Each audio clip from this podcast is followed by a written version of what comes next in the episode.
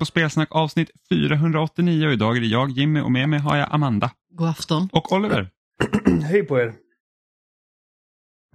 Första veckan på semestern fortfarande Oliver, eller hur var det? Hade du förra, förra veckans semester? Uh, förra veckan. Uh, så detta är nu andra veckan. Och, Vecka nummer två. Mm, ja, när det var torsdag förra veckan så vaknade jag och bara rusade ut till min familj och bara Hur fan är det redan torsdag på min första vecka? Ja. Alltså det, det var... Så snabbt gick det. Jag, jag hann inte ens reagera på att tisdag och onsdag hade gått. Var det för att du hade sovit igenom alla de dagarna då, eller hur gick det till? nej, nej, nej, jag vet inte. Ja, det, det var något mysko, alltså. Och svart magi. Um... Det lät som att du vaknade upp på torsdag och bara, vad har hänt? Ja, What year is it? Ja, men jag tror bara att jag liksom låter tiden gå förbi utan att hitta på någonting. Men samtidigt så visste jag att jag inte skulle hitta på så jävla mycket för att jag ville bara liksom ladda batterierna lite. Men ja, alltså min poäng är att det har gått fort. Uh, det känns inte som att en vecka har gått redan. Nej, vi går ju fortfarande och suktar efter vår semester. Jimmy går på semester imorgon och jag på onsdag. Ja. Hela uh, fyra veckor. Ja, gött. Och jag, och jag ångrar mig, jag borde ha tagit fem. Du har en dag mer än jag. Ja, jag tänker ändå, ja men eh, första dagen är ingen semesterdag. Det är en aktivitetsdag som vi har när vi tränar två, dag, eh, två timmar i veckan. Då får vi två dagar extra ledigt. Ja, jag hade utnyttjat några semesterdagar av mina 25 i och med att vi har gift oss och varit iväg och lite sådär. Så jag fick ta lite tjänstledigt istället. Men det är bara fyra dagar, så det är liksom inte hela världen. Men jag ser det hela som en semester. Det är min semester. Som sagt, fyra sammanhängande veckor kommer bli kanon. Sen så vet man ju att blinkar man så kommer alla de veckorna försvinna fortare än en höna bajsat. Men eh, det ska i alla fall nu på förhand bli otroligt skönt att vara ledig. Men du hade hunnit klara ut Final Fantasy 16 eh, på den veckan, Oliver. Det var så dina ja. fyra dagar försvann. Du bara, jag gör allt. och så bara, poff, så var det torsdag. Ja, i och för sig. Ja, okej, okay, så det har vi gjort. Ehm, jag är klar med Final Fantasy 16. Och jag är förbi snart på Odin-fighten på Round 2 på Final Fantasy Difficulty. Hoppar du in på New Game Plus alltså? Ja, för att det var... Det är bara en trofé jag har kvar att göra. Och det är att klara ehm, det på det? Ja. Och det, det går rätt snabbt alltså. För att jag ignorerar alla sidouppdrag. Alltså, ja, jag har gjort det ett sidouppdrag där man får, får sin chocobo. Men liksom bara, annars ingenting sånt. Jag bara går direkt på main path och hoppar över allt jag kan hoppa över. Jag tror att Ja, sex timmar kanske. Sex, sju timmar att ta mig dit jag är nu. Från start då. Ja, det är inte så farligt med tanke på att det tog typ det tog mig typ 35 timmar att komma dit första gången. Ja, men precis minst. Så att eh, jag bara liksom rusar igenom det. Och det, det går ganska lätt. Som sagt, nu kör jag också... Spelet är ju svårare. Um, alla fiender är typ 10 levlar över det hela tiden. Eftersom att du mm. inte gör sidouppdrag så får du inte den liksom XP du behöver egentligen. Ja, men har du... Alltså, um, men vad, vad, följer, ju... vad följer med i New Game Plus? Uh, allt. Alla dina skills, uh, all din gear. Chocomo följde inte med. Nej, okay. Ja, men då, då är det i alla fall så du börjar liksom inte, då, då har du i alla fall du är inte helt värdelös när du börjar om man säger så. Nej, nej precis. Jag kan mm. göra galen eh, skada på staggerfaserna för att jag har alla de här superattackerna upplåsta från första början. Mm. Uh, men, eh, men, men det tar tid för att de, de, de har så jävla mycket HP allihopa. Och eh, det är typ bara det som är tuggmotståndet. För att jag kör med den här ringen eh, som gör att man autododgar allting. Bara för att liksom mm. göra det så snabbt som möjligt. Um, Och det är rätt skönt. De liksom, det finns en trofé för att klara det på Final Fantasy Mode men, men du får använda alla genvägar Alla- du kan tänka Alla dig. knep. Precis. Så att, eh, jag tror att jag hade inte orkat bry mig annars. Mm, nej, det förstår jag. jag. Jag kände inte alls för att fortsätta. När jag var klar så var jag klar. Ja, men, Mm. Många fiender, liksom, alla, många bossar liksom one-shotar dig. Liksom, det, Nej, fy fan. att, eh, Men, men när du har dodgen på, liksom, alltså, kan de ens träffa dig? Ja, ifall du är i en attackanimation som inte går att avbryta eller om du... Eh, ifall det kommer liksom väl... Vissa attacker exempelvis är ju liksom typ som en, en fiende som chargear mot dig, liksom tacklar dig. Och om, om då auto-evaden dodgar bakåt så är du då öppen för nästa attack. liksom. Aha, Eh. så, den, så den liksom dodgar kanske inte ens rätt? Den Nej, bara dodgar? precis. Ah, Den, okej. dodgar, eh, den dodgar inte alltid åt det hållet man vill. Ehm, men det är ganska liten, alltså liten nitpick. Mm. liksom. Ja, nej, nej, men det var bara, jag, jag gör som inte har ganska bra kört med jobb. dem. Jag har inte kört med dem så jag vet inte hur de funkar. Liksom. Ehm, och det är inte alltid att det blir en sån här precision dodge. Ehm, utan den dodgar liksom precis när attacken... ehm, alltså när den är på väg mot dig liksom. Så att, Mm. Ja. Men det går ganska smooth. Och spelet har inte riktigt det här tempoproblemen när man bara rusar igenom det. Vilket... Nej, nej det, det blir lite lättare även om det var typ efter tight. Alltså det, det finns ju några ställen även i huvudstoryn där du bara får gå runt och liksom såsa runt. Oh, absolut, men, men när, när det, då är det liksom ehm, undantaget. Snarare Mm. än liksom att man jämt liksom stannas i, i liksom, eh, på sitt spår. Så att, ehm, det bekräftade för mig att det här spelet hade känts bättre om det var mer linjärt som typ jag hört att 13 är. Uh, givetvis så hade det inte gått att göra det utan att offra vissa grejer. Liksom. Mm. Ehm, för att det är ju många av liksom de mer minnesvärda karaktärerna i spelet som man inte har någon som helst relation till utanför sidouppdragen eller liksom i huvud, hu- main path. Eller de flesta introduceras för det i main path och sen så blir deras liksom berättelser upplösta i sidouppdragen. Så Mm. Ifall man hade liksom gjort det till ett linjärt actionspel så, så som sagt givetvis går, går man miste om någonting. Men spelet är bara liksom roligare när det liksom tuffar på. Mm. Så Ja, men det är ju lite som i Horizon Forbidden West där när man har flera olika kompanjoner med sig och de har liksom sina specifika uppdrag. Det är ju liksom så karaktärerna växer. ja, ja men precis. Ehm, så ja, uh, men, så, det är inte, detta är inte jag som sitter och rekommenderar liksom att okej om du ska spela Final Fantasy 16 så strunta i allt sidocontent, det är inte det jag säger. Men uh, bara det liksom att jävlar vad mycket bättre det flyter på. Ehm, Du kanske säger att man kan vara lite selektiv. Eh, ja, alltså, men då måste man också veta vart det bra materialet är. Liksom, och det vet man inte. Man kanske kan googla sig till vilket som är liksom knutet till viktiga karaktärer om inte det liksom beskrivs i själva loggen. Jag tror vissa grejer måste man, man måste nog göra, för vissa karaktärer måste du göra en jävla massa skit innan du kommer till det bra också. Ja, precis. Det var lite som typ Mass Effect Andromeda hade ju det problemet. Det tog typ 45 timmar innan man kom till det liksom som var riktigt, riktigt bra sidostuff. Ja, just det. som Deras fanns i... eh, loyalty missions. Yes. Man bara, åh, det hände Jag grejer. spelade nog bara två timmar av det eller någonting. Jag kommer inte ihåg ett jota. Nej, och det, jag, jag håller ju på att läsa den här um, eh, Blood, Sweat and Pixels eh, av Jason Schreier. Eh, och där finns ju ett kapitel som avhandlar Dragon Age Inquisition som, pr- som liksom diskuterar också vilka problem eh, Bioware hade med Frostbite eh, som motor.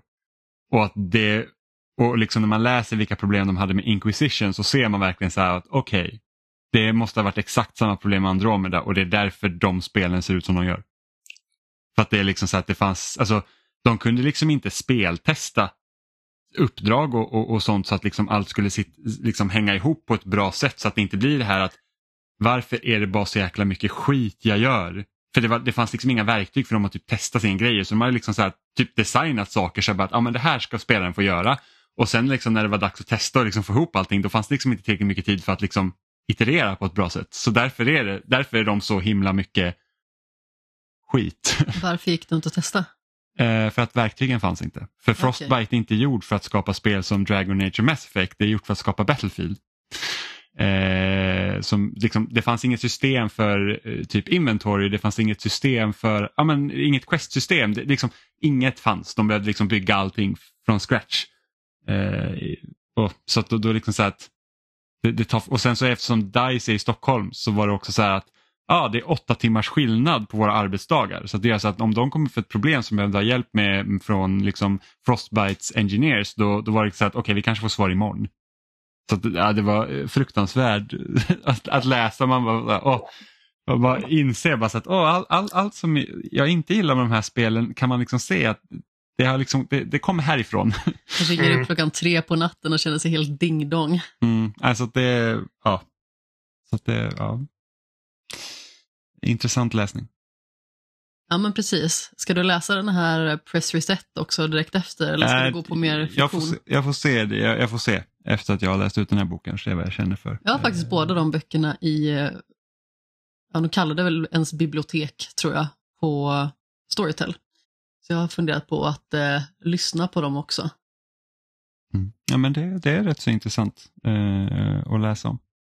Um, men, men, gillar du, gillar du liksom slutklämmen på Final Fantasy 16? Ja, oh, det gjorde sitt jobb. Jag, jag, jag eh, tyckte det slutade lite tvärt. Um, vilket är men kanske låter lite konstigt för att det är ganska cutscene tungt mot slutet. Ja, det är typ så här en och en halv timme som bara är typ berättelse och cutscene nästan på slutet känns det som. Ja, men alltså. För det första, så okay, så fighten mot den sista bossen var, kändes inte lika speciell efter de många fantastiska bossfighter som eh, var liksom före den sista. Så jag blev lite underwhelmed av liksom scopet, eller inte. Det är så weird för att man är liksom i ett stort kosmos liksom. Scopet kan inte vara större. Men det har redan varit så stort innan man kommer till den punkten. Så att... Eh, och sen tycker jag bara... Eh, den karaktären som, som den sista bossen är bara den tristaste jävla... Vad, vad är det för skit? Alltså... Ja, hur, hur, alltså, skurken är inte jätterolig liksom. Det, nej, det... när han pratar jag bara...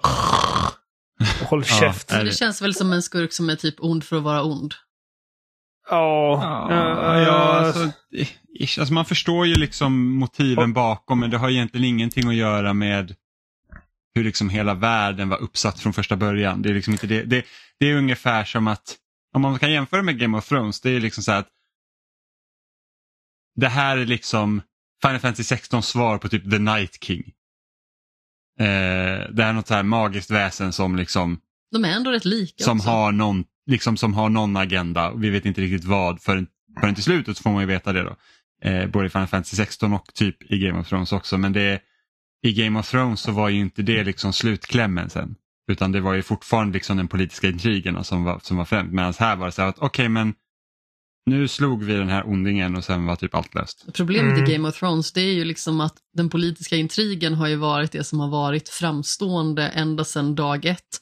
Och sen så visade det sig att det finns det här expansiva hotet som kommer mot den och kan utplåna allting. Så att intrigen betyder egentligen ingenting. Och sen så bara försvinner hotet liksom på en sekund.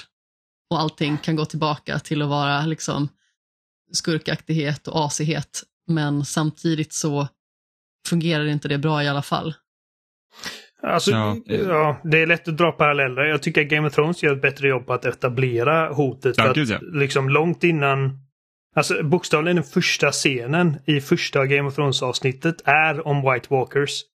Och att de kommer tillbaka. Alltså innan du vet någonting om de politika, politiska intrigerna eller liksom The Game of Thrones eller allt det här så, så vet du att oh, det är fantasy zombies.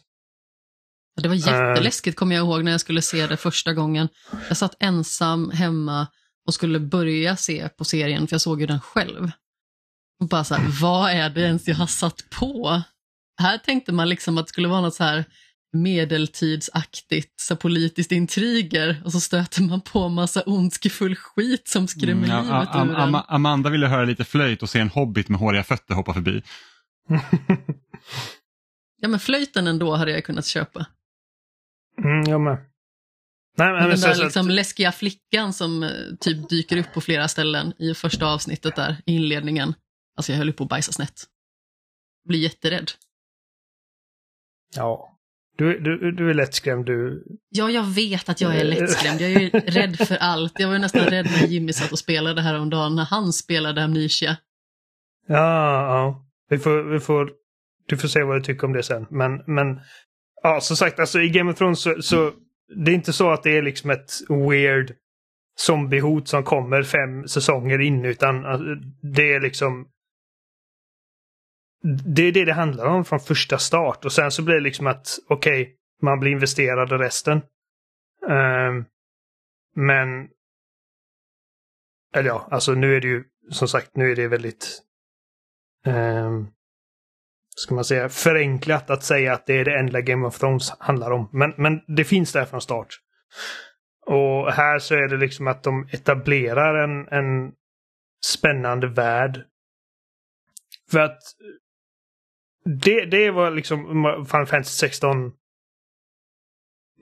gör bra liksom. Alltså vad jag tycker att spelets styrka är bortom då liksom väldesignade strider så och bossar så är det karaktärerna och en ändå hyfsat väl eh, liksom realiserad fantasyvärld.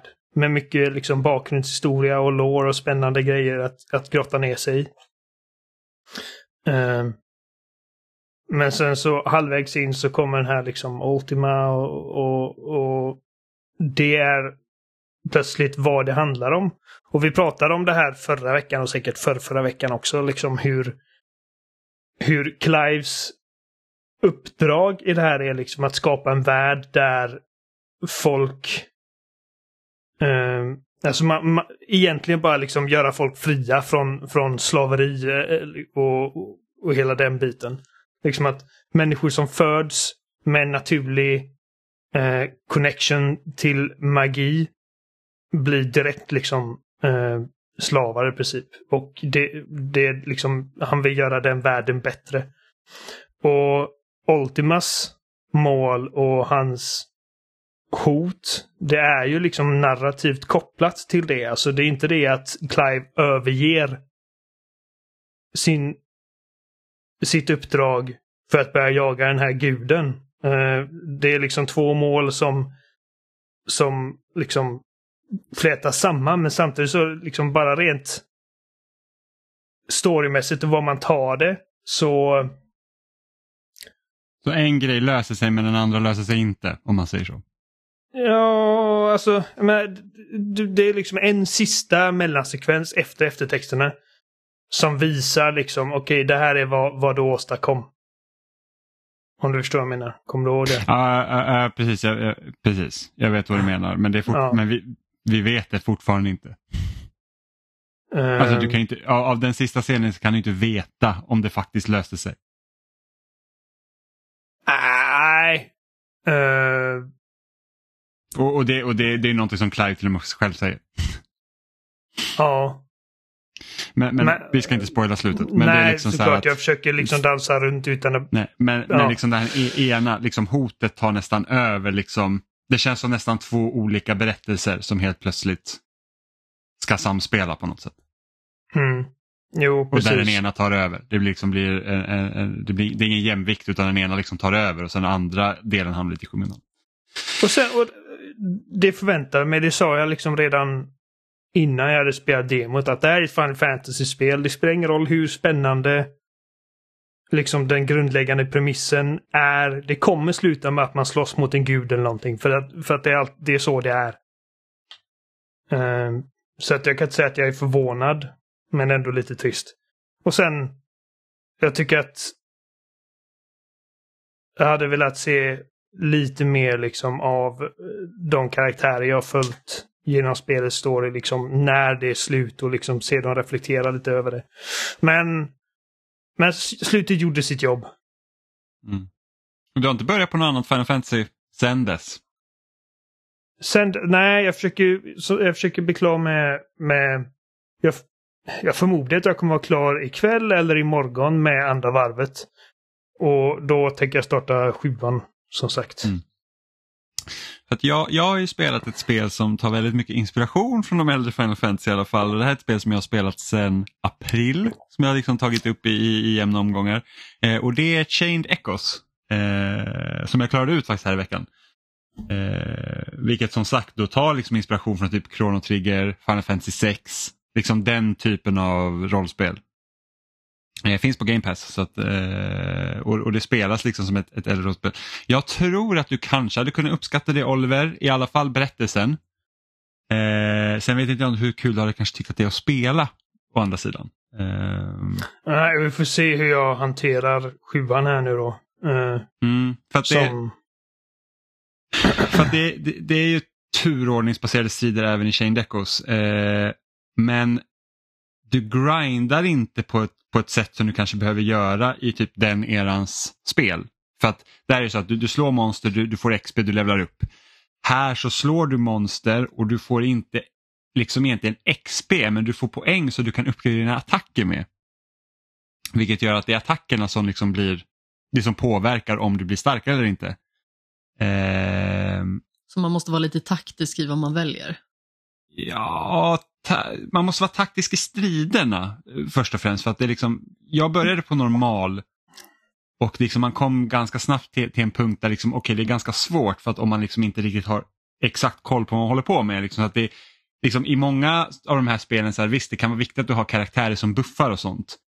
Men du kan typ också spela utan det. Liksom, om man tänker typ på Pokémon, hur ofta liksom väljer man inte bort de här liksom när man väljer attacker till sitt monster, liksom, hur många gånger väljer man inte bort de här typ tail whip och sådana där grejer för, till förmån av rå styrka. Liksom.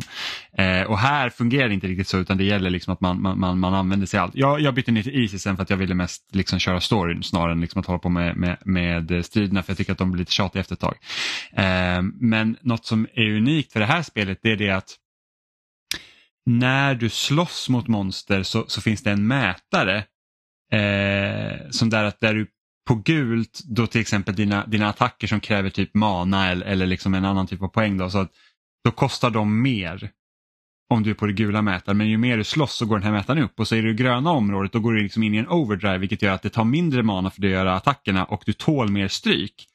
Men går mätaren upp på rött å andra sidan då tar du mer stryk och attackerna kostar mer. Så att det, det liksom, man får man måste liksom hålla koll på den mätaren när man slåss i striderna så du kan liksom inte bara gå all in på, på liksom power. För att ibland så för att då är risken att du liksom kan ta mer stryk så att säga. Men det låter ju som att det finns ett visst mått av taktik där. Ja men så är det. Så, det, det, är mycket mer taktiskt än, än, vad jag tycker de här, här liksom, äh, än man är van vid. Men jag tycker det, det spelets styrka det är definitivt berättelsen. Eh, och, det, och det har lite likheter liksom med Final Fantasy 16. Jag tror jag nämnde det här också första, alltså första, första gången vi pratade om Final Fantasy 16. Eh, just därför att i prologen till Final Fantasy 16 så, så, så är det Clive egentligen som utför en, en handling som är alltså ganska hemsk, liksom, som, som, som, som startar igång eh, hela den här grejen. Eh, och, och liksom något som tynger ner honom sen när man liksom får ta vid igen efter prologen. Och i, i, eh, i Chained Echo så spelar du en, en kille som heter Glenn som när spelet börjar så, så det är något krig som, som håller på att utspelas och man, man spelar då, ja, man är, man är ett mercenary band egentligen. Eh, där ni slåss för någon sida och hjälper till. Eh, och då ska ni ta er in i det här slottet och där finns det typ ett hemligt vapen eller en hemlig sten som ni liksom ska typ ta. Och när man kommer dit så utlöser din karaktär i princip en atombomb Eh, liksom samma magnitud. Där liksom alla som är nära den här stenen förutom han själv då bara dör. Alltså det är liksom tusentals människor som bara dör. Eh, och det är din karaktär som är liksom eh, ansvarig för det helt enkelt. Eh, och det är där det börjar liksom. Så att redan den liksom, grejen tyckte jag var ganska spännande för att det är inte ofta egentligen man får spela en hjälte som där liksom är ens eget fel till att liksom någonting sånt har hänt. Liksom där man egentligen i princip är skurken. Eh, för det är egentligen det vad Glenn blir, han blir egentligen skurken. Ja, jag vet, det är ganska roligt namn. Men jag tänker ju bara på den här kommentaren Your Marshmallow Glenn från Chrono Trigger. Ja, det kommer inte ens jag ihåg.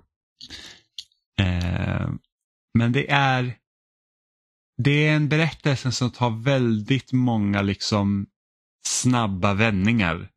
Eh, där man liksom så att ju längre in i spelet man kommer ju man får veta, veta om världen och hur det hänger ihop.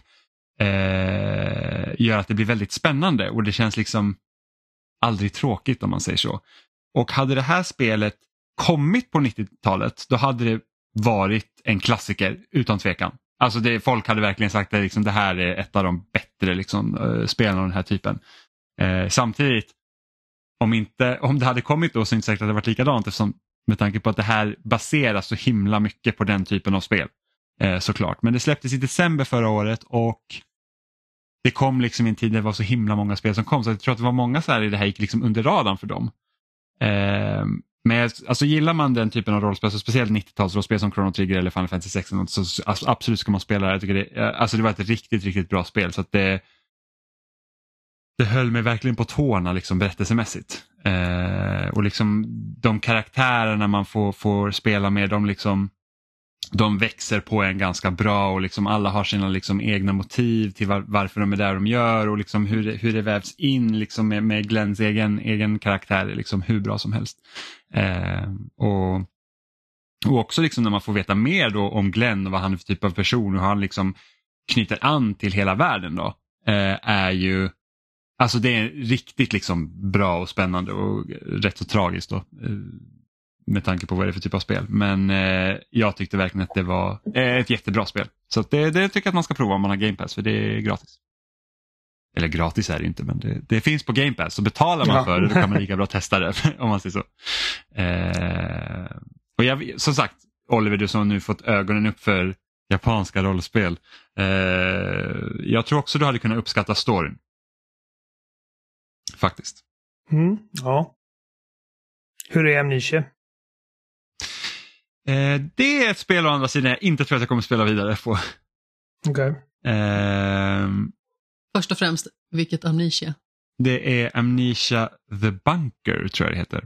Mm, det så det är det senaste, det kom, det kom i maj. Jag fick ganska bra betyg vilket var anledningen till att jag laddade ner det. Och jag har ju spelat första Amnesia en kort bit med, eh, tillsammans med Robin men ingen av oss vågade spela vidare så att vi, vi slutade. Och då tänkte jag men jag kan väl ta tag i det här Amnesia då. Så det, det utspelar sig under första världskriget. När man typ hamnar nära någon mina någonting och sprängs till typ Kingdom Come eller någonting sånt och så, och så vaknar man upp i en bunker och något hemskt har hänt där. Det, det verkar liksom vara så att det, det är råttor överallt och det, det verkar vara ett stort monster som lurar liksom. Eh, som, som ingen vet riktigt vad det är. Eh, och ditt jobb är att fly från den här bunkern. Eh, någon har sett till att flyktvägen härifrån är liksom, det är en tunnel som har rasat för att man säger att okej okay, det här monstret får inte komma ut härifrån. Så att vi stänger in oss med den här. Så då, då kommer det aldrig komma ut. Medan ditt jobb då blir att spränga upp den här jävla tunneln så att du kommer ut härifrån.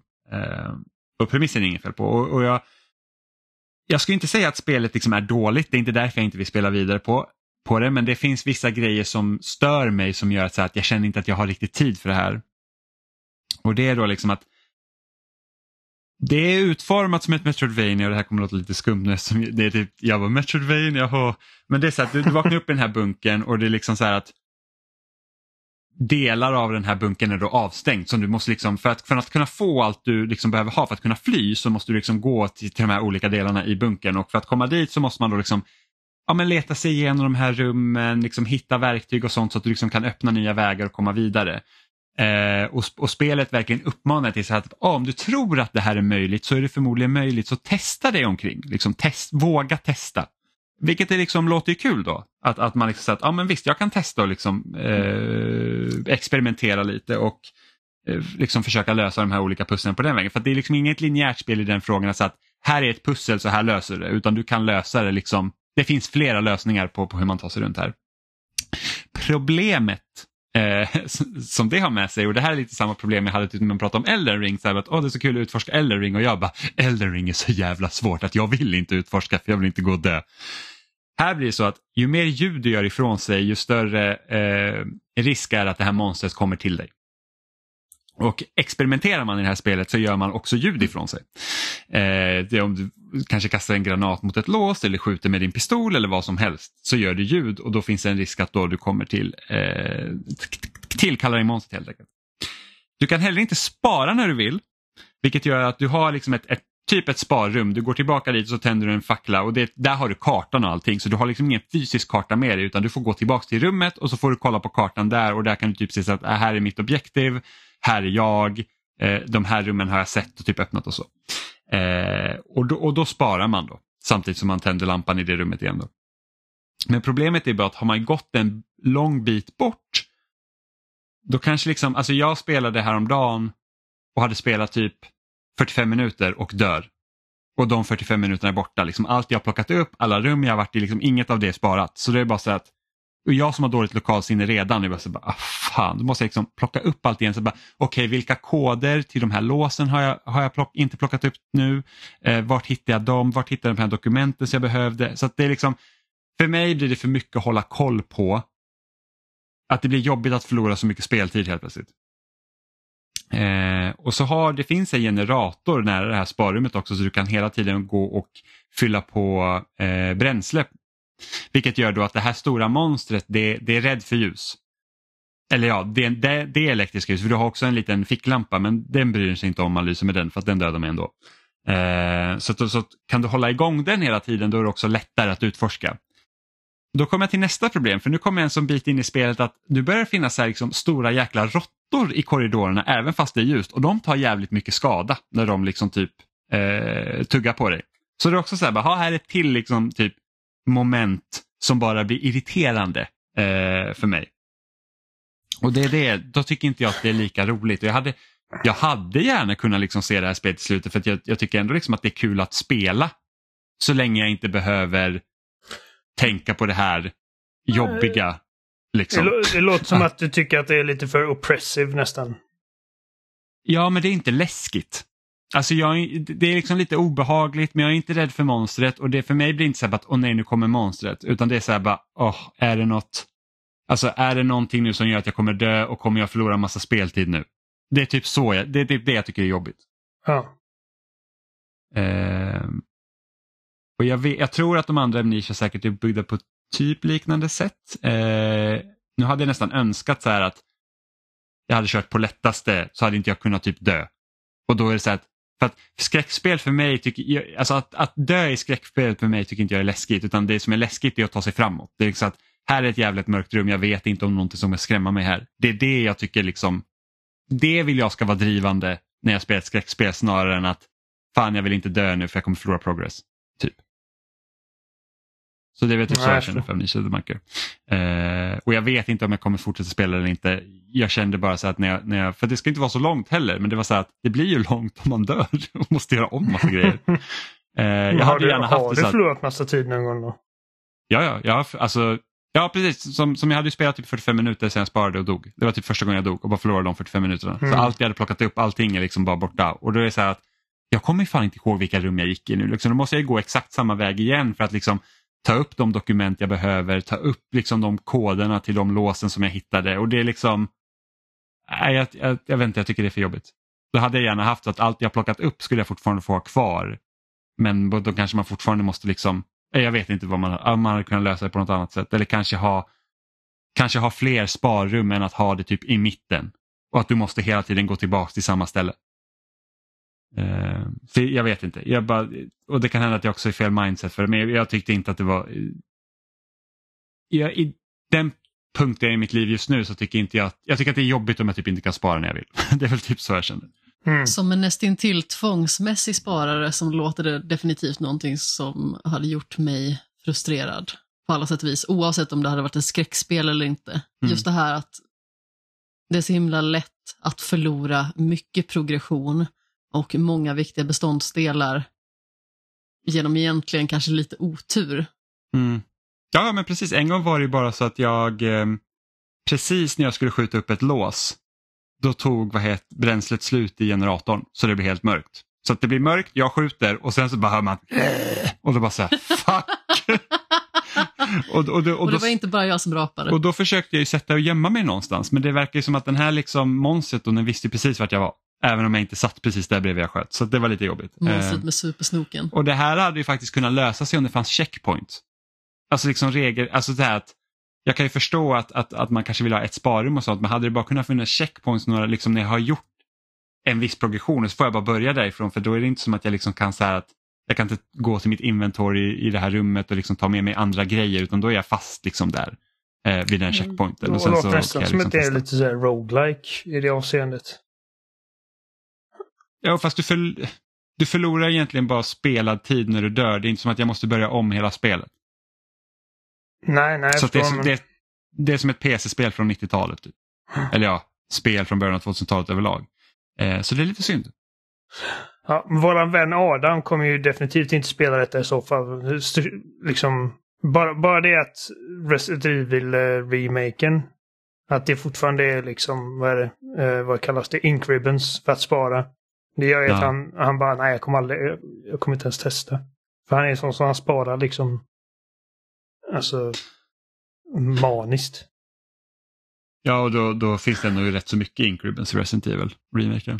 Ja, Så- precis. Jag säger det liksom. Att jag, jag, varje gång jag klarar det spelet så har jag alltid typ 20 ink ribbons, 20-30 över. Och han bara, nej.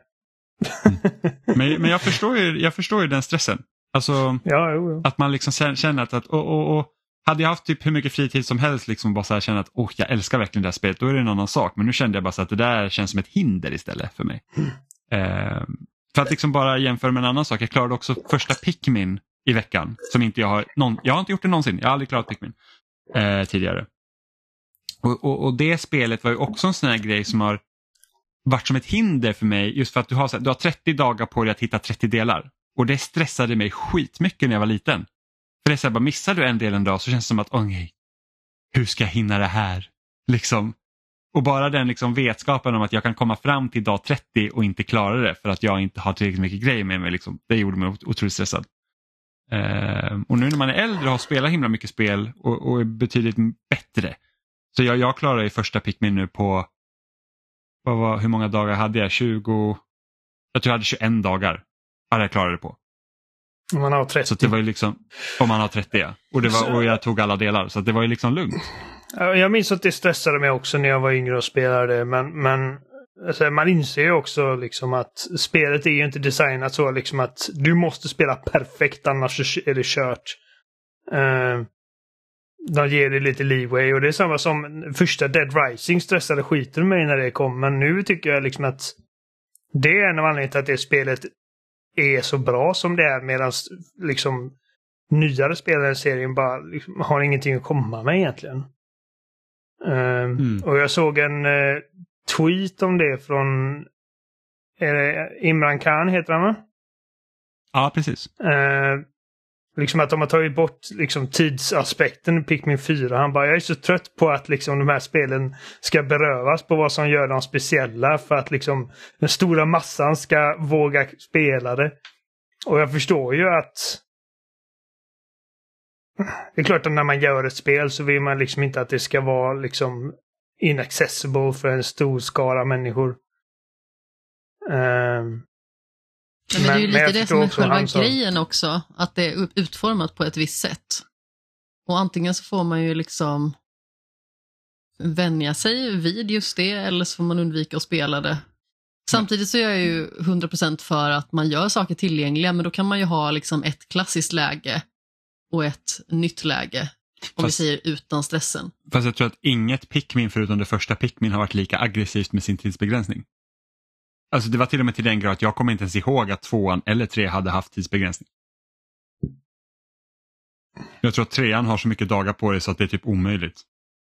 Att liksom förlora på grund av tiden tar slut. Det är så här artificiell begränsning du har nästan. Ja, precis. Det, ettan, är ju, ettan är ju det mest aggressiva där. Att, så här, du har 30 delar 30 dagar på dig och det är liksom 30 dagar tar väl typ sju och en halv timme eller någonting sånt in game time. Liksom. Jag tror jag klarade spelet på typ fem. Så att Ja, Så nej, men jag, vet jag- liksom, jag- jag, förstår, jag förstår kritiken, jag vet liksom inte riktigt om jag tycker att fyran ändrar liksom konceptet så att det liksom tillfredsställer den stora massan när jag tycker att tiden inte har spelat någon roll sedan det första. Nej, nej men precis. Och det, och det, jag kommer inte ihåg exakt. Det kan ju ha varit liksom att han snackar om den serien på stort snarare än bara fyran. Ja, ja Men- absolut. Men jag kommer, Dead Rising var ett sånt exempel. Liksom att det, det första spelet är det bästa spelet och det hade de här liksom skitjobbiga um, tidsbegränsningar. Liksom att det- det är omöjligt att klara det spelet och göra allt. Eh, och det gör det liksom Mm. mer speciellt på något sätt också. Ja, men det är ju lite klurigt det här med tillgängliggörande av spel för att det finns ju någonting fint i att alla ska kunna liksom spela. Det tycker jag också. Samtidigt så förstår jag också att ta spel som Dark Souls eller Sekiro eller liknande, att det är skärmen, att de är så svåra. Att man måste verkligen se till att man spelar sina kort rätt, att man blir mer skicklig och så vidare för att kunna klara av det. Så jag är lite kluven till det där. Alltså, naturligtvis kan man ju lägga till ett lättare läge för att kunna liksom främja en bredare publik. Samtidigt så är det ju också så liksom att grundtanken i spelet är ju att du måste bli bättre.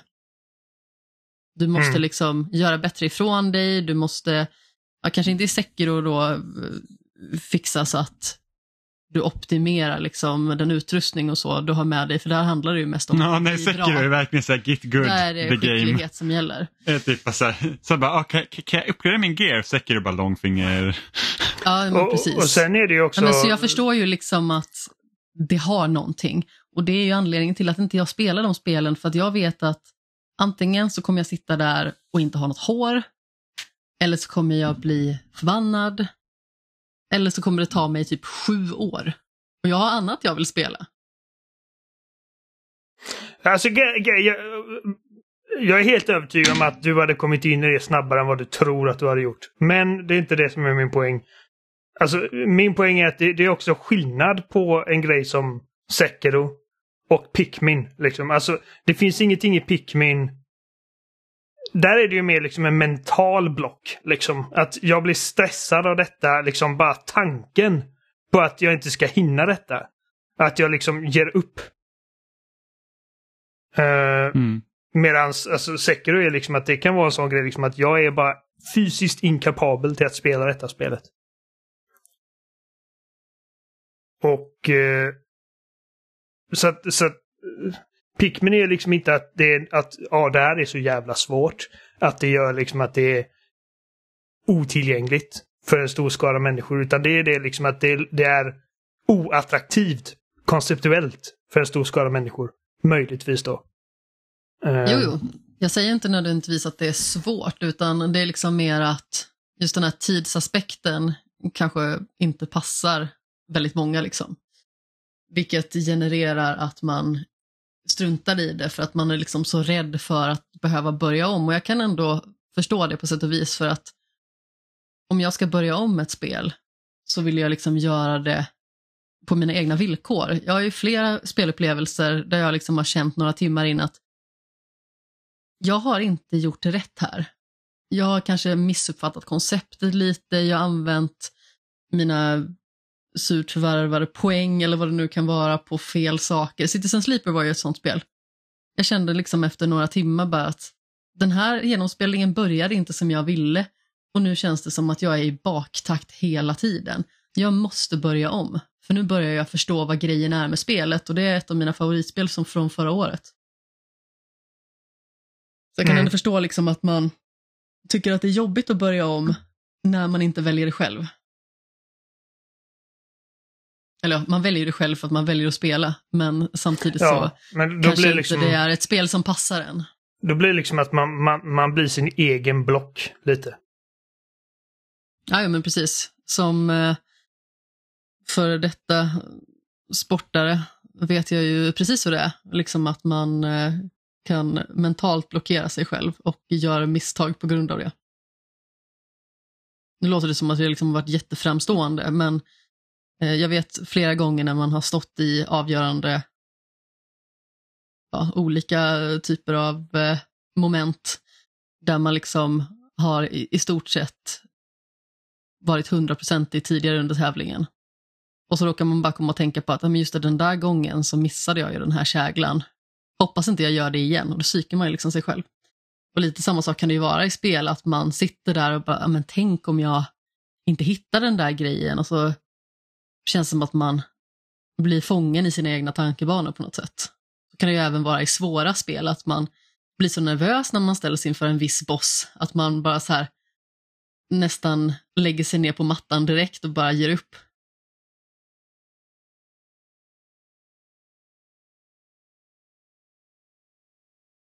Mm. Jag, jag, tror inte att det stör mig att tidsaspekten försvinner från Pikmin egentligen. Alltså, jag kan inte uttala mig om just Pikmin för jag har inte spelat det alls.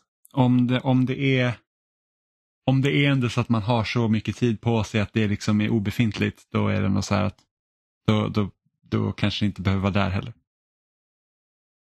Men jag tror en sak också som stressade mig mycket i Pikmin 1 var att jag försökte ju spela det så himla perfekt som möjligt. Det här med att inte förlora Pikmins. Och det har jag ju helt kastat ut genom fönstret. Det går inte. Jag... Nej, jag vet, jag vet. Men jag, jag tror att det var så här, förlorar jag för mycket Pikmins då, då typ börjar jag om dagen. Och, sånt. och nu, nu var det verkligen så här, jag bara, alltså mot sista bossen så var det typ så här, bara, ja men jag har liksom 600 pickmins. Jag bara, och, och, man kan ju bara ha 100 åt gången så, så tänk inte jag gick dit med en armé med 600 pickmins. Men liksom det var så här bara att, ja men nu drar jag ut fullt med pickmins, öser på den här bossen och när de oundvikligen dör så kommer jag med nästa 100 pickmin. um, så att det är lite så. Även om det fortfarande är väldigt hemskt att se dem dö och man hör det där ledsna ljudet och massa själar åka upp. Det är lite hemskt. Som jag typ första gången när jag gick ner med mina hundra röda Pikmins i vatten för att jag förstod inte att de inte kunde simma och alla dog. Det var fruktansvärt. Är du pepp på fyran nu då? Jag är pepp på fyran. Jag, är, jag är det. Jag, eh, jag tycker det ska bli kul. Alltså Pikmin är ett väldigt roligt koncept. Eh, just att det är liksom så strategi light nästan. Det, det, är liksom inget annat spel egentligen som är som Pikmin. Nej. Även om det liksom lånar delar från andra strategispel såklart. Men så det, det, jag tycker att det ska bli jättekul. Just att man får skapa sin egen lilla kapten och, och, och sådär. Så att jag, jag och, och blir det en kaptensten tro? Ja, det får vi se. Eh, pick, första Pikmin är ju också väldigt väldigt med tanke på att du har ju bara de här tre olika liksom, varianterna av Pikmin. Så har ju de röda, gula och blå med olika förmågor och sen så eh, Pikmin 2 introducerade två nya och sen kommer inte jag ihåg hur många fler det var i trean men det är liksom så att varje ny typ av Pikmin ändrar ju liksom eller ändrar ju möjligheterna vad du har med spelet och speciellt när man kommer med liksom de, de senare banorna när man måste liksom kombinera och liksom tänka så här att hur ska jag använda de olika Pikmin till vilka grejer. Då, då, liksom, då låser det upp helt nya dimensioner. Så att fast första Pikmin är ju väldigt simpelt på det sättet för man är ju van med att ha det mycket mera komplicerat.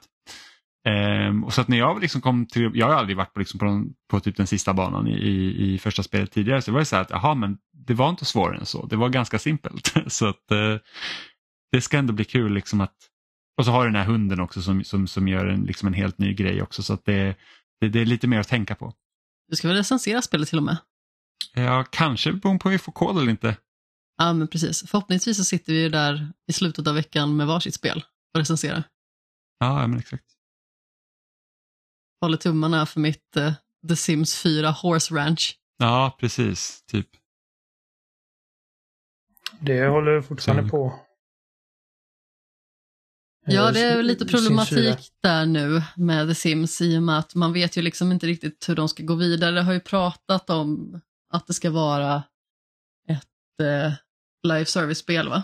Ja, senaste ryktena var att, att Sims 5 då ska vara free to play. Samtidigt så är det ju liksom så att eh, folk har ju förmodligen investerat väldigt mycket tid och pengar i fyran och de skiter fortfarande ut expansioner så det är väl lite det som har eh, förmodligen manat dem till att eh, potentiellt gå den vägen. Med tanke på att ska de börja om med en femma som kanske då bara är snyggare Och sen så är det liksom bara grundspelet och sen så kommer de här expansionerna en gång till, bara det att det är till femman. Jo, men så har de gjort alltid. Jo, jo, precis. Men jag antar att de kanske behöver tänka lite annorlunda med tanke på att spelklimatet ändras också. Jo, men ing ingenting låter lockande med ett free to play The Sims alltså. Nej, det vet inte jag om jag tycker låter lockande heller. Liksom ska du så här, köpa nya pattern, köpa nya typer av möbler, liksom så här, hur barskrapat kommer gratisversionen vara? Ja, det är väldigt svårt att säga Eh, faktiskt. Och sen, och, och det är en annan grej också för att det ryktas ju även om att nya Skate också ska vara typ free to play. Och köra på en live service modell och då är det bara så att åh, s- jag gillar verkligen inte det. Nej, jag säger inte att det är någonting som kommer bli bra, men jag tror att det kanske är lite sprunget ur det, liksom att det har framförts klagomål att de som spelade nitiskt och mycket har liksom så himla många expansioner innanför västen. Ja, men en och det är inte bara expansion. Det är 13 expansioner och sen är det ju liksom otaliga liksom, eh, paket med, med prylar. Prylpaket. Ja, Mm. och Men, men så här, det, det kommer knappast bli billigare när det blir ett free to play-spel. Nej, nej, de- men de- de kanske kan ge illusionen Ja, ja att det är men billigare. så kan det ju vara men det är liksom då, då att vill de man ju... är liksom de schyssta i det hela, när de Ja. egentligen är skurkar. Ja, för att det, ja, alltså det är nästan som man kan räkna med, alltså, det skulle inte förvåna mig om The Sims 5 har ett battle pass. Det är fan inte förvånat mig. Alltså, de bara, men här, här, avla fram typ fem simmar så går det upp en level. Liksom. Det, det, ja. Nej, för att jag, som, som sagt, jag älskar ju The Sims. Och fyran börjar ju snart bli tio år gammal till och med. Eh, Jag tror inte det har gått någonsin har tagit så här lång tid mellan en del i spelet. Eh, 2014, Men som sagt, 2014, 2015. Nästa år är det 20 år sedan The Sims 2 kom. Ja, och tio år sedan Sims 4 kom. Eh, och det bästa The Sims är ändå The Sims 3. Ja, fast där har du fel, så det är ju synd att du tycker det. Eh, Sims 3 var perfekt. Det var, Jag har också hört Man det att öppnade- trean är bäst. ja, man, öppnade, bäst. man öppnade upp världen så att, så att du behöver liksom inte Hela staden simuleras samtidigt. Så att du liksom, när du ska åka någonstans då behöver inte du liksom så här att ladda ur din tomt, ladda in staden utan du kunde bara säga åt din sim att nu ta bilen hit eller typ jogga till din granne. Liksom, så att hade du hus som var bredvid ditt hus då kunde liksom de bara gå över till varandra så var det liksom klart. Så att du var ju liksom, du var inte isolerad på det sättet som du är i de andra delarna. Nej. Jag kan ju tillägga att jag är bara partisk på grund av att The Sims 2 är det spel jag liksom har lagt mest timmar i någonsin. The Sims 3 har jag spelat väldigt lite. The Sims 4 har jag också spelat ganska så lite. Inte så mycket som jag har velat i alla fall. Mm. Ja, men jag tror att anledningen till att de behövde skala ner det för The Sims 4 det var för att ett för att äldre datorer också skulle kunna spela det såklart. Men sen så la de också större kraft på simmarnas liksom personligheter och deras interaktioner. Så jag tror det var anledningen till att man inte kunde ha det liksom öppet på det sättet för att det skulle, det skulle bli lite för krävande mot vad de ville ha. Då. Men eh, det kändes ju som ett väldigt stort steg bakåt kommer jag ihåg när jag startade Sims 4. Det var bara så att, aha, det här var ju inte alls vad jag hade vä- väntat mig. Liksom. Eh, Nej, men jag har säkert nämnt det tidigare också att när jag spelade The Sims 2 så spelade jag ju det på PC. Och det känns väldigt mycket mer intuitivt att bygga, förflytta sina karaktärer, få dem att göra olika sysslor via PC än konsol. Ja, men Sims 4 kom inte till konsol från början heller. Utan det var också PC från början. Ja, ja, men det är Konsolversionen på kom, konsol jag har spelat på. ja, men konsolversionen kom flera år senare. Jag spelar på PC från början. Liksom. Eh, och Och hade sen, jag gjort det så hade jag förmodligen spelat det betydligt mycket mer. eh, ja, ja, men eh, och som sagt, sen vet inte jag om konsolversionen redan var planerad innan så att man kanske inte vågade göra det för avancerat så att man inte skulle kunna köra det på Xbox One och PS4. Mark Brown släppte en väldigt intressant uh, Game Makers Toolkit-video om The Sims ganska nyligen. Om, Ja, jag, jag såg den om hur, hur, hur de, AI-beteendet. ja, det är ganska brilliant stuff det. faktiskt. Eh, han sa också att trean är bäst. Ja, så att, men, jag, jag eh, har aldrig spelat trean. Eh, Min, min favorit är ettan. För att det är det jag spelat mest och det, det kändes så jävla fräscht och nyskapande när det kom. Ja, ettan var ju helt otroligt. Alltså jag, jag gillar ju redan SimCity eh, innan The Sims då. Mm. Eh, men jag Jag gillade att det var Sim typ något- Ant. Var- Ja, det, det har jag inte spelat. Det kommer ju massa sådana Sims. Sim Ant, Simcopter och allting sånt. Ja. Eh, men jag såg ett nyhetsinslag på Nyhetsmorgon om första The Sims. Typ 2000 måste det ha det måste vara precis innan det släpptes. Eh, och det gjorde så att jag verkligen liksom att jag måste spela det spelet. Men vi hade ingen, eller hade förmodligen kunnat spela på den dator vi hade men alltså det visste inte jag, liksom, jag var så liten. Eh, sen fick vi en dator av en granne som körde så Windows 95, alltså den datorn var skitgammal. Så vi kunde ha The Sims installerat på den plus en expansion.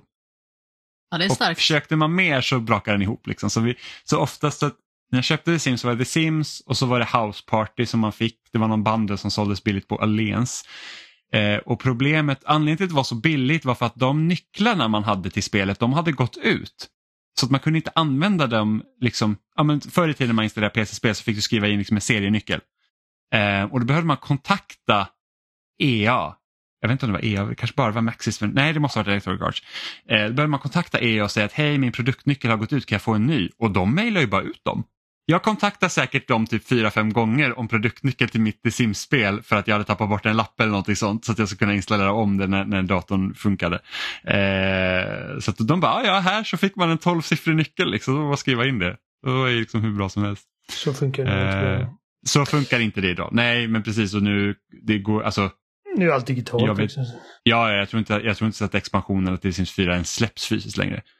Eh, det lär ju bara vara digitalt och då är det liksom det problemet löst igen. Jag tror att The Sims var första gången, alltså det kom två- 2000 va? 2000 ja. Så då var jag 10. Och alltså det var första gången som jag liksom fick erfara det här med liksom spelberoende. Alltså för att det var liksom första gången jag kunde sitta och jag bara, alltså det har gått sex timmar. Och jag, och jag har inte ens jag har inte ens re reagerat över att jag liksom halva dagen har gått bara på ett ögonblick i det här spelet. Uh, fan, skärm... ja men det är helt, det är helt liksom- sjukt hur, hur tiden bara försvinner när man spelar Sims. så Alltså det är som att den soundtrack också. försvinner in i ett svart hål. Liksom. Det är helt bisarrt. Första gången jag kom i kontakt med The Sims var när jag var hemma hos min kompis Emma. Och då sa hon att nu ska vi spela The Sims Hot Date. Mm, Ah, ja. En av de bättre expansionerna. Mm. Och eh, vi spelade en liten stund och jag tyckte naturligtvis att det verkade kul. Eh, jag fick inte spela så jättemycket utan mest titta på. Men sen inte jättelång tid därefter så kom ju The Sims 2 som jag också fick i present. Och sen fick jag ju flera expansioner därefter och köpte även dessutom liksom för egna ihopsparade pengar sådär. Som man gjorde när man var typ 13-14 år, liksom, att man hade kanske sin 50-lapp eller någonting. Och, och så la man dem på hög tills man kunde skaffa en expansion.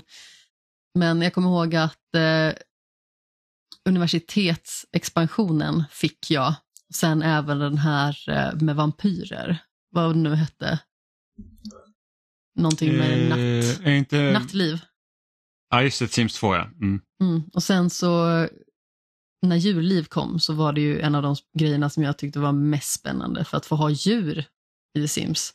Det gav ju liksom en helt ny dimension till spelet. Liksom. Det är inte bara dina Ja, karaktärer som du måste ta hand om utan du måste se till att de tar hand om djuren, inte bara barnen. Så det var ju helt fantastiskt. Och sen så hade jag också arbetsliv, jag hade säsonger, det vill säga att eh, vädret ändras. Sen så tror jag att jag kanske hade någon till.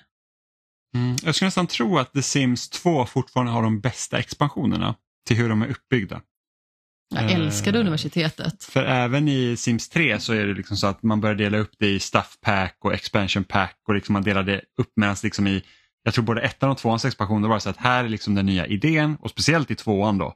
Och där ingick Eh, allt. och, där liksom, och här är liksom alla nya kläder, alla nya frisyrer, alla nya möbler. Liksom. Så att det, så att jag tror tvåan fortfarande har bästa liksom, expansionerna. Ja, som sagt, jag har ju spelat fyran ganska så lite. Eh, De expansionerna jag har, det är ju inget som jag har haft tidigare egentligen. Utan det är ju det här Snowy Escape tror jag det heter, eller Snöiga bergen. Och sen den som har magi knutet till sig. Och sen kommer jag ju skaffa den här Horse Ranch när den kommer. Om jag inte får det som recensionsexemplar och Jimmy sitter och kollar på mig med ett väldigt fånigt leende. Ja. Jag tror jag bara har Get Famous till Sims 4. Jag tror jag fick det med, med koden eh, när jag köpte spelet. Eller jag fick spelet.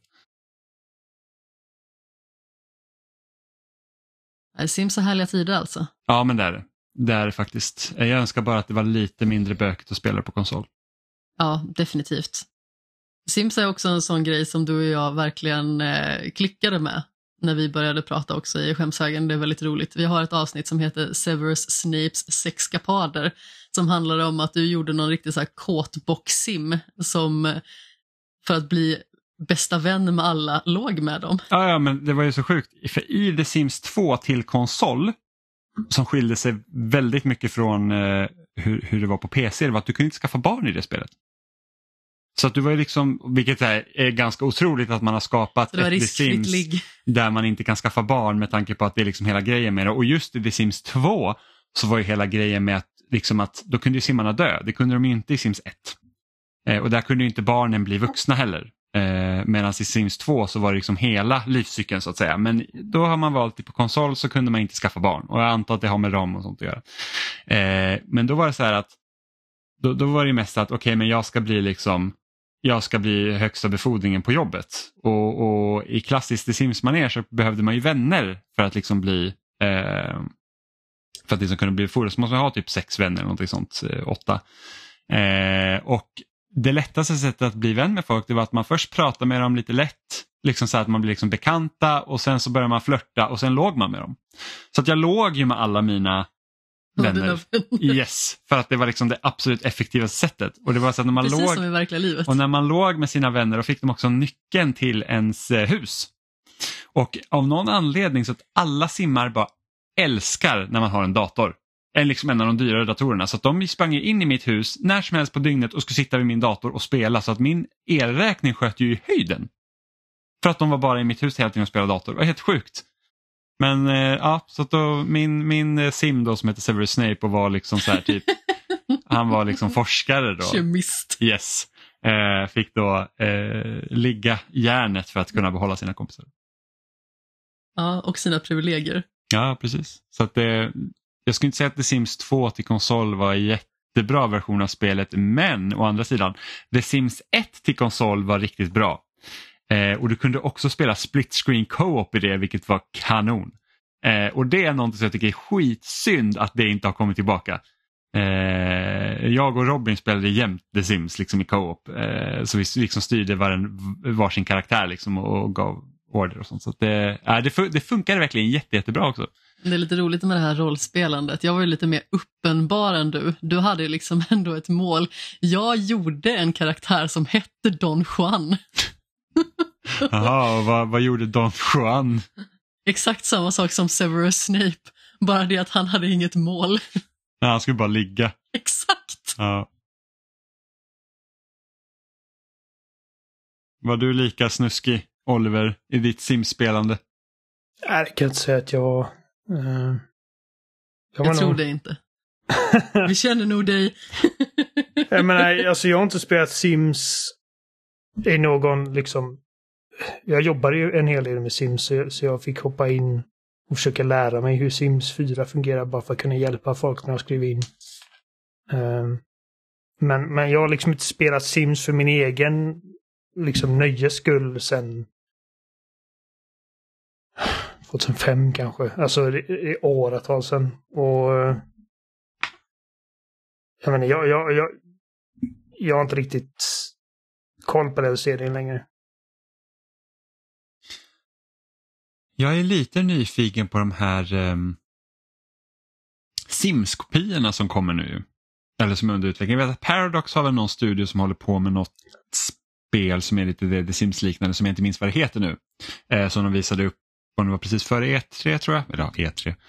Eh, Ja, jag, Och det kan- jo, jag vet vilket spel du menar. Emma var, Emma var, det var det som hon jobbade på innan hon gick över till... ja, jag tror det. Eh, och det, det är ju spännande för att liksom de, det var lite som när City Skylines kom. Och liksom bara så att ah, men SimCity bortsade hela liksom stadsbyggarsimulatorn så att vi gör den nu. Och jag kan tänka mig att, så att om The Sims 5 då blir ett free to play och vad jag misstänker skulle kunna vara en möjlighet då är att det liksom folk kommer inte, kanske inte vara så nöjda så finns det någon annan som skopar upp det. Kliver en annan aktör in och Precis. sopar mattan Eh, Det är som Då är bara Cities har tagit liksom hela SimCity. Ja, precis. Det är ju ett Eh, spel som jag väldigt gärna vill spela också. Men det kommer ju också sluka mig tid. Tvåan kommer ju snart. Eh, ja, jag ser fram emot. Jag, faktum är att jag spelade tvåan för x antal år sedan. Jag fick bygga vägar. eh, men risken med att när någon annan gör liksom The Sims då, som inte är The Sims, det är det att skärmen är förlorad. För det är ju någonting Ja. som är väldigt synonymt med den serien. Det är att liksom, SimCity det är, liksom, det är en stadsbyggarsimulator. Det, det är liksom, där det är grått, där är det grått. Liksom. Det går inte att göra det så mycket roligare. Medan The Sims är verkligen så att simmarna är ju verkligen liksom, de har personlighet, det är charmigt, det är liksom lite det här nonsens. Det, finns ju Mhm. utveck- det finns ju utvecklare tidigare som har försökt göra liksom lite Sims-liknande projekt och typ göra det mer vuxet då. Ja, vad hette det Liksom som spelet som skulle vara typ så här raunchy... ehm, S- Var inte det typ singlets eller något sånt där? Heter det inte längre myspys då, när man ska ligga? Nej, det tror jag inte. För det var ju mycket så här, det, det vet jag att det var ju så här pubertala speltidningar var alltid så här när de intervjuar Will Wright så bara, ska ni inte låta simmarna vara nakna? Ska vi inte få se riktigt sex? Och han bara, alltså jag tror inte att det är nödvändigt.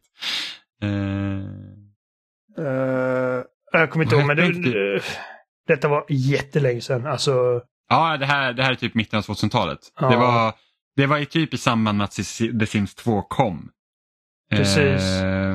Ska se, det är jättelänge sedan, jag vet inte det, hur jag ska få upp det. The Movies var ju i och för sig ett spel som hade lite Sims-liknande grejer. The Movies, Eh, jag tyckte det lät så jävla coolt. ah, jag spelade gud, ja. aldrig, men jag läste liksom artiklar om det. Jag bara, det här, det här, det här kan vara liksom det coolaste jag någonsin hört talas om. Eh, Och jag får bara upp sådana här 15 singles bästa... flirt your life up. ah, just det, så är det. Ja, singles, ja precis. Och det ska ju vara värsta så här typ... om man liksom här, vä- Ja, precis. Det låter som en perfekt plats för Severus Snape och Don Juan. Ja, precis. Men det, det är liksom så att de, de förlorar skärmen. Jag tror att man, när man gör det, när man liksom försöker göra det mer som verkligheten, då tror jag att det förlorar lite sin charm. Eh, Playboy-spelet som kom till Playstation 2 hade också Sims-liknande eh, grejer i sig. Mm. Ja, Paradox-spel hette Life by You, ja. Precis. Jag, Yes. jag kände bara till... eh, Sen tror jag att det ska finnas ett Projektnamn. spel till i, de- i den genren eh, som ska komma. Men det är Life by You och sen tror jag det var ett till. Men jag minns inte. Stardew Det här måste jag hålla ögonen på. Men, men Life by You är jag ju också intresserad av. Liksom. Eh, Ja. Men det är lite roligt det där vad som gör The Sims speciellt egentligen. För jag kommer ihåg att min moster var så himla förundrad när jag satt och spelade det. Ja, du spelar liksom i mångt och mycket sånt som man kan Diskar. göra i verkliga livet. Varför är det spännande? Och det är liksom bara för att det är en massa andra karaktärers liv som man får bestämma över. Man har liksom så himla många olika vägval att göra. Du har en kemist och du har en bibliotekarie. Alltså typ, Ja, men- det är liksom så olika liv som man styr över, olika livsöden och det är Det- bara ens egen fantasi liksom som styr. Det är lite Det som att fråga varför... Um, vilket kommer i Early Access? eh, Life by You kommer i Early Ja. Access den 12 september. Nej, men det är ju lite som att fråga varför, varför leker du med dockhus? Liksom. Uh, stryk dina egna kläder och, och lev ditt eget liv. alltså, det är liksom. Det är ju lite, alltså Sims är ju ett dockhus egentligen. Liksom i spelform. Och... Ja, Nej, men alltså, ja, men just jag tror också grej liksom för, speciellt liksom för då barn eller liksom ungdomar då, liksom att du, du har liksom en, du har ju inte den kontrollen över ditt eget liv vid den tidpunkten. Nej, verkligen inte. Och medan där får det verkligen vara så att det här är vad jag vill göra när jag blir vuxen eller kanske inte det, eller liksom testa bara olika gränser eller bara så att jag kan köpa alla saker jag vill. Liksom bara sådana grejer gör ju också att det är ganska attraktivt. Helt plötsligt kan du liksom göra ditt drömrum liksom i ditt hus till Mm. exempel. Så bara, det här Ja. är typ, jag har den dyraste tvn, jag har det dyraste det här liksom. Så att det, det, det är också de grejerna tror jag som är väldigt, blir väldigt attraktiva. Men det Och, handlar ju väldigt mycket om det här rollspelandet och det är ju liksom knutet till ens personliga fantasi och att skapa berättelser i den här världen egentligen. Så jättemånga olika karaktärer har ju förmodligen väldigt olika drag, de har olika arbeten, de har olika livssituationer, man kan göra väldigt mycket med det och rollspela utifrån det. Och jag tror ändå liksom att den kreativiteten som man har tillgång till, kanske när man är så 12 år och spelar The Sims, det är ju ändå sånt som man inte kan göra i verkliga livet, men som man får utlopp för där på något sätt. Ja. Man testar olika saker, man skapar sina berättelser. Ja, nej, sett till, eh, jag höll på att säga motståndare, men eh, competitors, vad, vad kallas det, eh, konkurrenter. Eh, som Mm. Life by Yoda med. Alltså den stora utmaningen blir ju liksom att hitta sin röst och sin, sin estetiska hook. Eh, och, Mm. och liksom... Att det inte bara blir en The Sims-klon. Exakt. Ja, precis. Och, och tittar man liksom på screenshots som till Life by You så är det lite så här att ser lite ut som B-teamet, du vet. Så här, man, eh, det är någonting med karaktären, jag tycker de ser lite lustiga ut. Ehm, så att, ja. För det vet jag, det kommer jag ihåg att Will Wright pratade också om i så här, intervjuer när folk har frågat var, liksom, när grafik och sånt blir bättre kommer ni försöka liksom göra si simmarna mer realistiska? Och då är det så här att, men de behöver inte vara mer realistiska för att det är liksom inte det är inte det som de försöker göra. Liksom. De kan vara snyggare, men inte mer realistiska. Mm. Nej, men precis, alltså, det är liksom, när det blir för likt verkligheten så kommer det också kännas det kommer kännas det blir säkert svårare att göra vissa liksom, experiment med simmarna då. Liksom. Kommer förmodligen kännas lite kymigt. Ja, precis, det blir lite märkligt.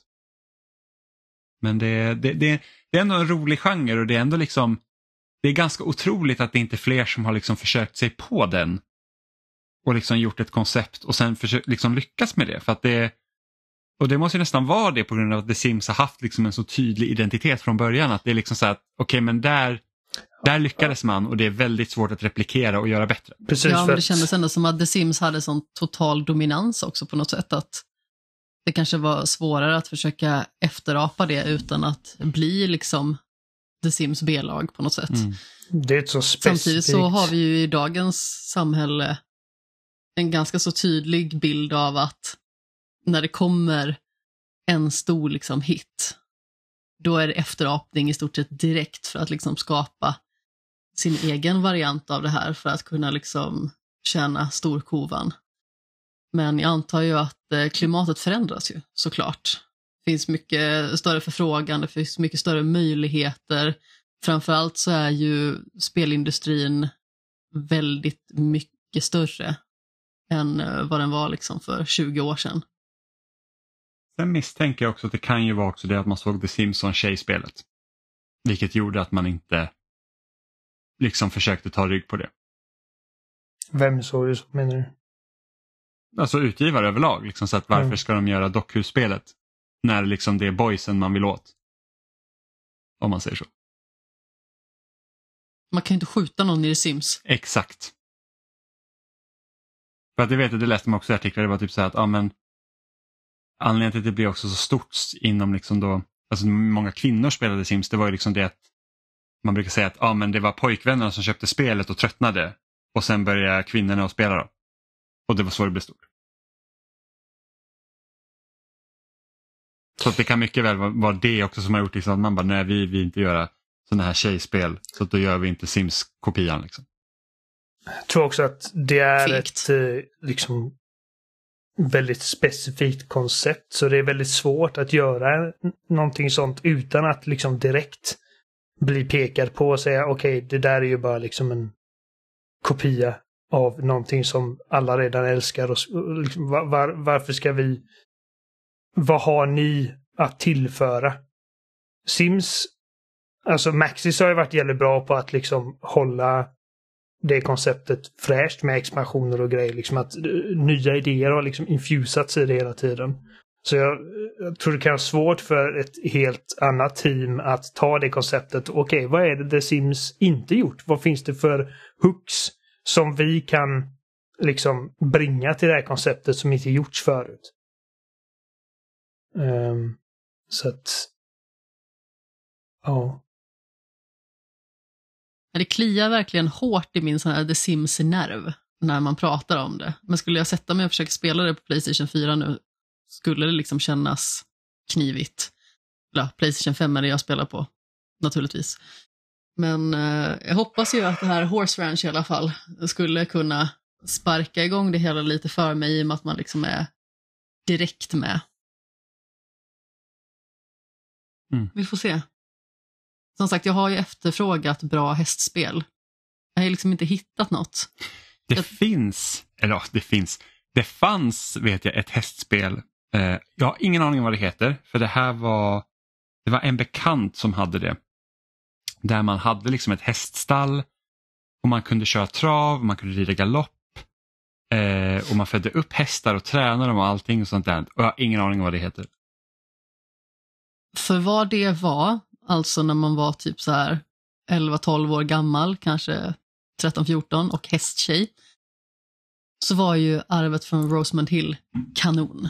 Alltså det var ett ganska så taffligt berättande, karaktärerna var inte jättespännande, men man tyckte ju att det var urspännande då. Och framförallt liksom att det såg ju så realistiskt ut och man kunde ju tävla med sina hästar och man hade liksom sina uppgifter som man skulle bocka av genom varje episod och sådär. Och Det var ju fantastiskt då. Alltså det är ju yxfult idag. Men jag minns fortfarande det spelet med sådan värme liksom. Just på grund av de här hopptävlingarna och steeplechase och terrängritt och sådär. Och sen när man liksom hade klarat ett kapitel då låste man ju upp så att man kunde öva på de banorna emellan också så att man skulle kunna få försöka slå sitt personbästa helt enkelt tidsmässigt. Det var faktiskt eh, riktigt härligt. Jag hade liksom velat ha någon modern variant av det där egentligen. Nu låter det verkligen som att eh, jag har så här tjejspelsrocken på mig och eh, jag har den gladeligen för att man kan ha två tankar i hjärnan samtidigt. Nej, Men det innan vi rundar av, du har... Amanda tänker bara på snusk. ja. Eh, Hallå? Innan vi rundar av så du hade också golfat lite. Apropå att ha två tankar i hjärnan Ja, samtidigt. precis. Du hade, du, du hade bollat runt med några bollar där. Hästar och golf. Ja, men jag kan ta bara en liten kortis. Det är egentligen inte någon gigantisk utläggning jag tänker göra om det. Jag har eh, spelat Golf Club Wasteland och det är ett sånt spel som har legat lite granna i skämshögen och som dessutom har legat i min önskelista på Switch ganska så länge. Och sen så skulle jag köpa några andra titlar där och det visade sig att det var så pass stor rea på det spelet att det kostade 10 kronor så tänkte jag nu slår jag till. Det ska vara kort och eh, jag gillar ju av någon anledning att spela gubbsport i spel och så även då golf. Och Stefan var ju så himla rolig att eh, han skrev att han liksom inte känner någon annan som spelar lika många golfspel som jag. Men att det liksom ändå fyller ett hål i hans vänkrets, vilket var väldigt gulligt. Ja, Men man, alla behöver ju ha den där golfaren som, som, som man måste känna. den ofrivilliga golfaren. Jag är högst frivillig, jag tycker det är jättekul. Men hur som haver så handlar i alla fall Golf Club Wasteland om att eh, de rika krösusarna liksom flydde till Mars när apokalypsen kom. Men sedan så återvände de för att spela golf då på den här kontaminerad kontaminerade ytan egentligen. Och eh, man är någon form av utforskare som kommer ner och eh, börjar spela sig igenom de här 35 banorna då som finns. Och de kan utspela sig på allt ifrån höghus till köpcenter till eh, i parker, överallt egentligen. Och var man än vänder sig så ser man det här förfallet som eh, apokalypsen liksom bringade med sig. Och man kan ju liksom tycka att men det är en lite knasig idé och sådär. Och det är det absolut. Men det är en väldigt rolig sådan. Och framförallt så känns det som att det finns betydligt mer djup där än vad man liksom tänker sig att det ska göra från första början. För man får liksom en liten berättelse, man får hela tiden små bitar med information och sådant som gör liksom att världen blir så pass mycket större ändå än de här kanske typ två timmarna som man investerar i spelet. Vilket jag tycker är ganska så intressant för att det går från att vara liksom ett knasigt spel till att ändå vara ett intressant spel som på något sätt väcker frågor. Och man upptäcker mer och mer när man spelar det här att man kanske inte riktigt är ensam heller där nere. Jag skulle inte säga att det är ett jättesvårt spel. Som sagt, jag klockade nog in på ungefär två timmar. Sen är ju Switch så himla dum på det sättet att man får ju inte veta hur lång tid man har spelat förrän tio dagar senare, så jag har ingen aning om hur lång tid det tog.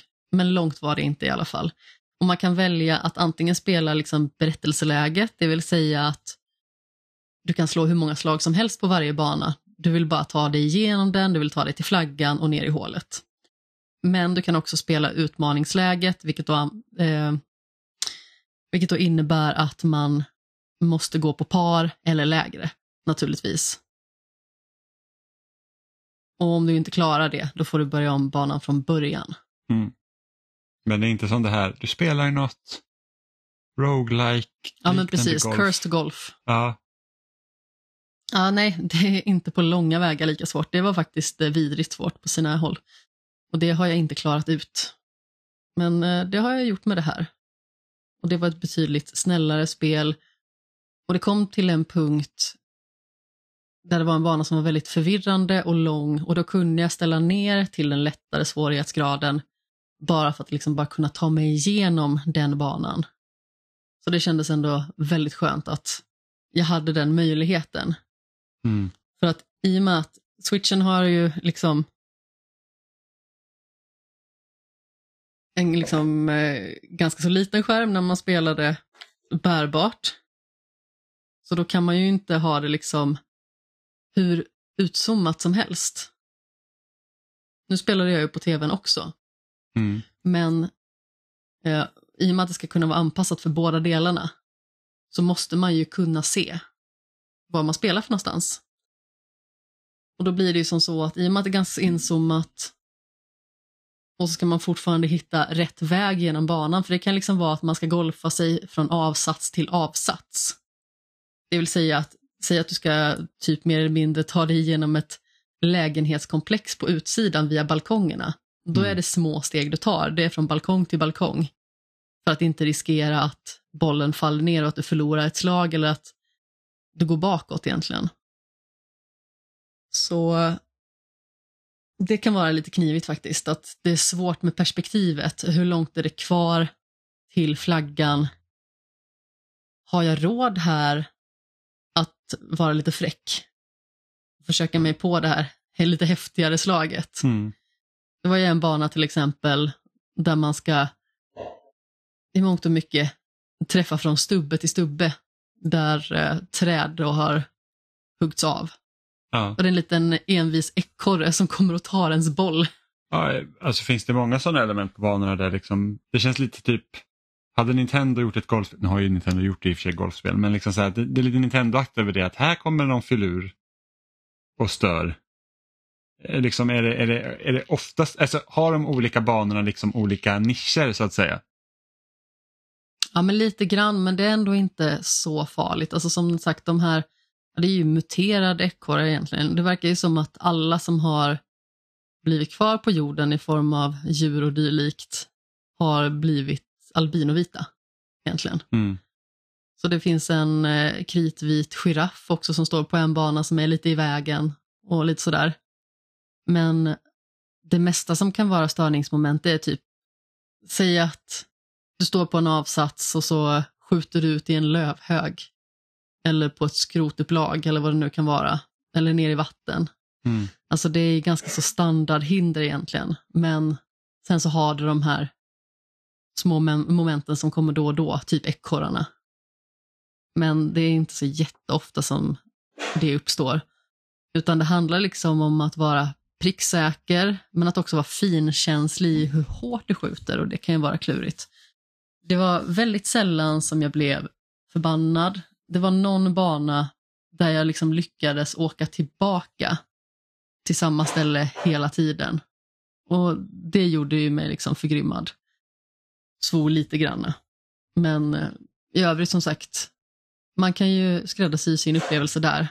Antingen så kan man spela det på det lättaste och egentligen ta det i sin egen takt och inte ha någon form av riktlinje när det gäller hur många slag du måste slå som maxtak. Eller så kan du utmana dig lite extra. Och då har man liksom ett visst antal slag som mest på en bana. Och når man par, det vill säga exakt det antalet, eller slår färre slag, då går man ju vidare till nästa bana. Mm. Och varje gång man klarar en ban- bana så fylls ju liksom ens logg på, så att säga. Ja, för 10 spänn så låter det inte helt fel. Nej men definitivt inte, jag hade kul. Jag hade väldigt kul för 10 spänn. Mm. Det är fan, det är billigare än mycket annat. Jag tänkte först, ja men 10 spänn, det är som en glass, men det är fan, glass är fan svindyrt idag. Ja, det är en Piggelin. Alltså typ, ja, sant. Och det är en ganska sorglig glass. Den har någonting ändå. Jag snackar Ja, inte skit om. Piggelin nu. Ah, men så jävla gott är fan inte Piggelin. Det är asgott. Nej, det, nej. Jag är inte speciellt förtjust i isglass. så Den eh, godaste glassen försvann ju på grund av att den tillverkades i Ryssland. Vilken... Twister. Den är äcklig som fan. Alltså den... Nej. Alltså original Twister, den som hette Spirello när man var liten. Det är en av mina absoluta favoritglassar. Och den är lite mer som sorbet nästan. I pinnglassform. Jag tycker om den jättemycket, men jag tyckte det var väldigt synd att eh, de inte lyckades få till någon annan variant. Den som de har nu är helt okej, men det fanns ju någon med någon form av så här bubbelgumsmak som var förfärlig, verkligen. Ja. Det är ett känsligt ämne det där. ja, själv tycker jag om Sundborn Punch från glassbilen. jag kommer ihåg en fredag, för det är då glassbilen ofta åker förbi. Jimmy på håll hör glassbilen, han får ett meddelande i sin app. Och jag hör något dovt ljud utan, utifrån liksom. Eh, Jimmy kutar ut, jagar glassbilen i ösregn. Och så fanns inte den glassen han ville ha. Ja, det var för jävligt. Det var för jävligt. Jag säger det, det är ett känsligt ämne. Ja. Ja, prinsesstårteglass också. Det var ny förra året. Jaha, Ja, men... triumfglass, om ni hör det här, ta, tillbaka, ta tillbaka melonglassen till alla affärer. Ja, jag förstår inte varför melonglassen försvann. Helt uh, obegripligt. Besviken. Ja. Eh, men det är dags att runda av för dagens avsnitt. Eh, tack för er som har lyssnat så här långt. Eh, ni hör jag som vanligt varje onsdag eh, i er favoritpodcast-app som Spotify, Apple Podcast eller RSS-flöden. Ni kan också mejla till oss på kontaktetspelsnack.com eller byta ut kontakt i något av våra förnamn spelsnack.com eller skriva till oss på sociala medier som Instagram, Twitter eller Facebook eller surfa in på spelsnack.com eller loading.se och kommentera där. Så hörs vi igen om en vecka. Hej då! Hej, hej. Puss i ömskan.